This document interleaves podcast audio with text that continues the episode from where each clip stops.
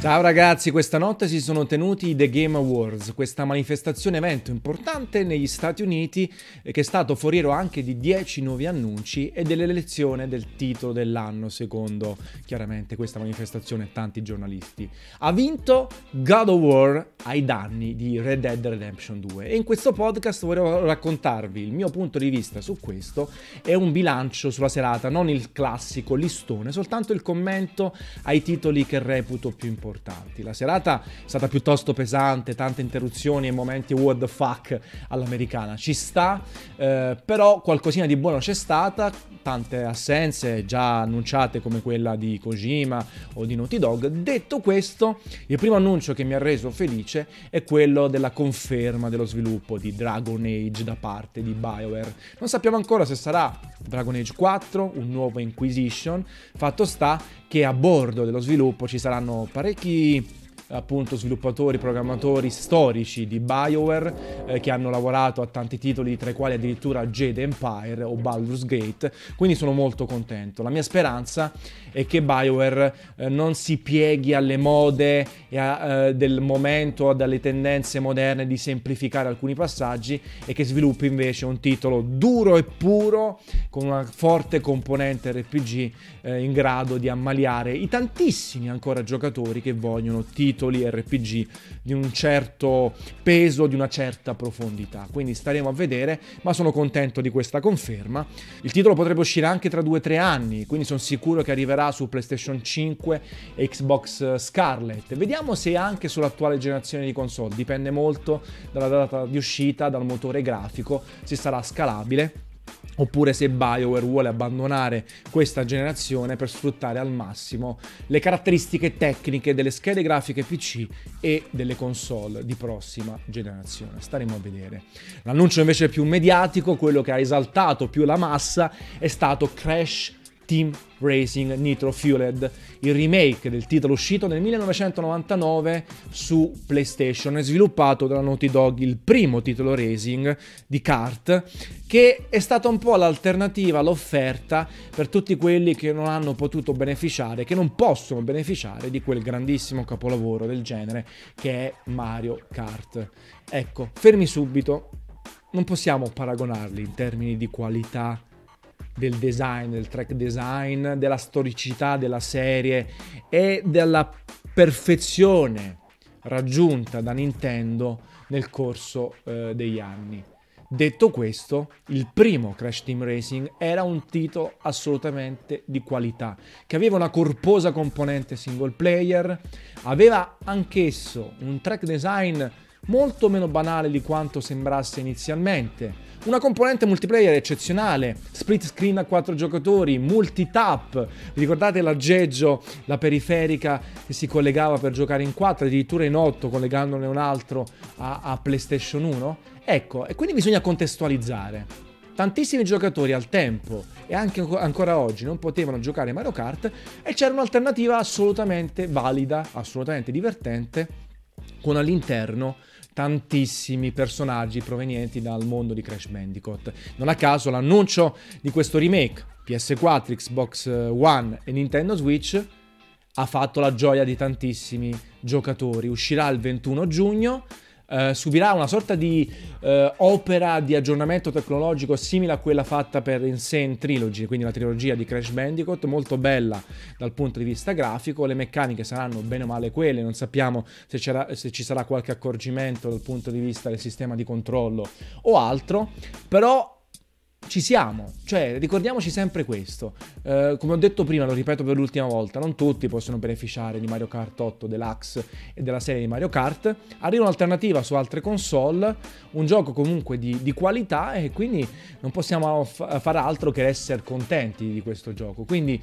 ce lo godremo il 21 giugno e poi faccio anche una provocazione avrà una componente multiplayer online. Ecco, Nintendo è estremamente deficitaria da questo punto di vista. Lo stesso Mario Kart 8 Deluxe è sfruttato soltanto eh, proprio alla superficie in termini di multiplayer online, soprattutto di opzioni, di playlist, di qualità del codice e della possibilità di eh, fare una chat vocale molto più semplice con altre persone. Ecco, magari su Xbox One e PlayStation 4 soprattutto ci sarà una modalità cooperativa, multiplayer più corposa e allora avremo un qualcosa di meglio semplicemente per mancanza di infrastruttura e di volontà di sbattersi da parte di Nintendo. Quindi questa è una provocazione, ma in realtà potrebbe essere davvero così.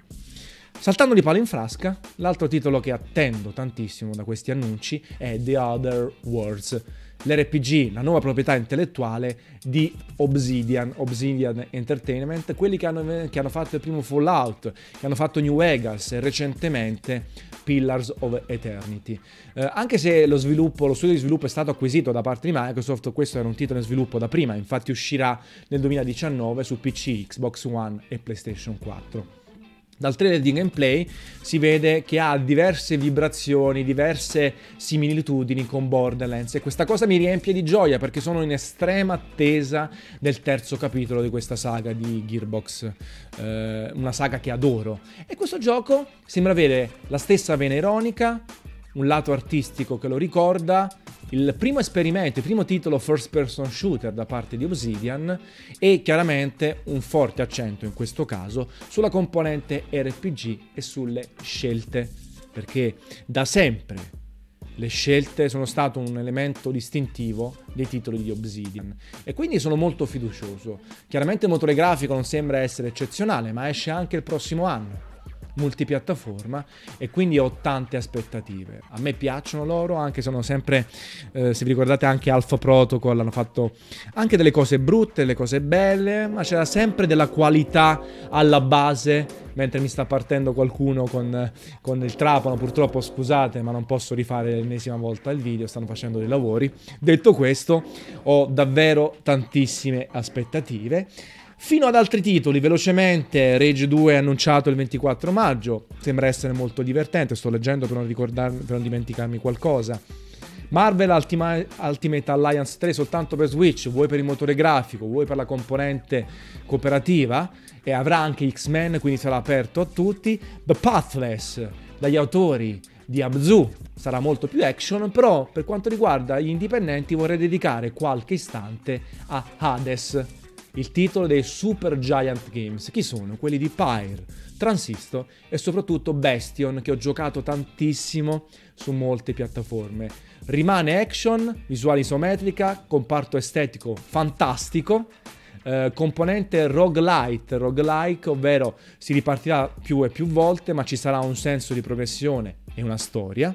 E pensate che il gioco è già disponibile in early access a 20 euro, 19,99 su un nuovo store appena annunciato di Epic, perché pure Epic si è messo a fare il suo store, darà un gioco gratis ogni due settimane, staremo a vedere, però io ho subito comprato il gioco ed è in download e quindi sono molto curioso, massimo rispetto, grandissima considerazione per Super Giant Games, anche se il titolo adesso non è completo, ma non tanto in termini di bug o altro, che già ci sono parecchie ore di gioco a disposizione semplicemente si accrescerà di contenuti, eh, di nuovi livelli e nuovi personaggi. Però, ecco, ripeto, massima fiducia per questo sviluppatore che a me piace tantissimo.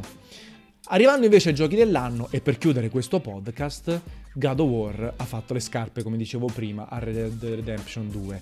Entrambi hanno avuto 8 nomination, God of War ha vinto ad esempio anche il titolo Miglior Action Adventure, Red Dead Redemption 2 si è rifatto con la colonna sonora, il sound design, la recitazione di Arthur Morgan e la narrativa. Detto questo, il titolo più importante è andato a God of War. Allora, vi dico subito che settimana prossima arriveranno i giochi dell'anno anche su Gameplay Café, quelli personali e quelli dei miei colleghi. E stasera se state guardando subito questo video, arriverà eh, in diretta Twitch Dadobax vs Tanzen dove ti diremo le somme di questo 2018 e non vi preoccupate, il video arriva anche su YouTube.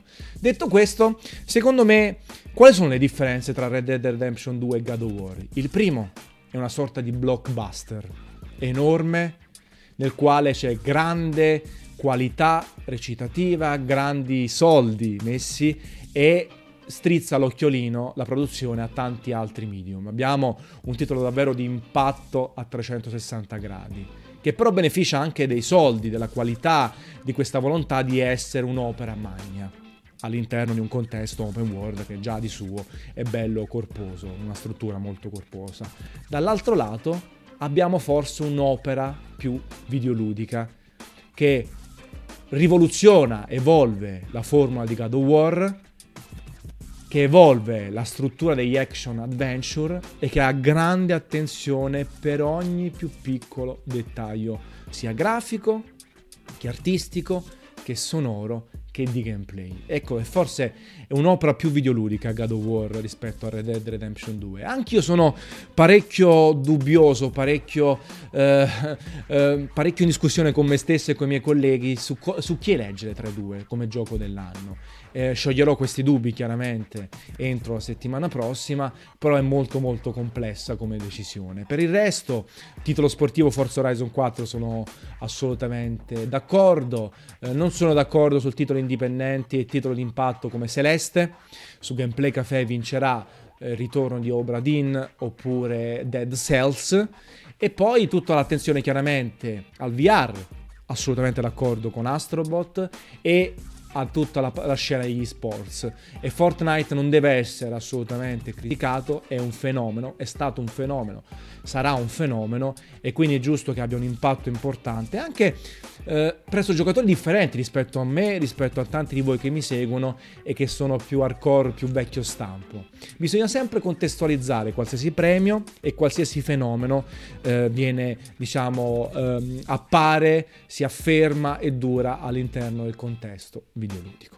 Questo è quanto. Avremo modo e avrò modo di approfondire sui giochi dell'anno personale, soprattutto perché a me, sapete, piace soprattutto dire la mia piuttosto che commentare quella altrui. E tra le altre cose, settimana prossima sarà fondamentale su Gameplay Café il Kickstarter. Mi raccomando, il vostro supporto sarà fondamentale. Uh, Devil May Cry 5, vi racconterò la demo la guida alla configurazione dei TV 4K HDR OLED, visto che ho comprato l'LG 55 pollici B8 e poi appunto i giochi dell'anno. Quindi sarà una settimana forte, siateci, supportate gameplay.caffè che ci divertiremo assieme. Nel frattempo vi do una cappata in bocca e ci vediamo nel prossimo video. Ciao ragazzi.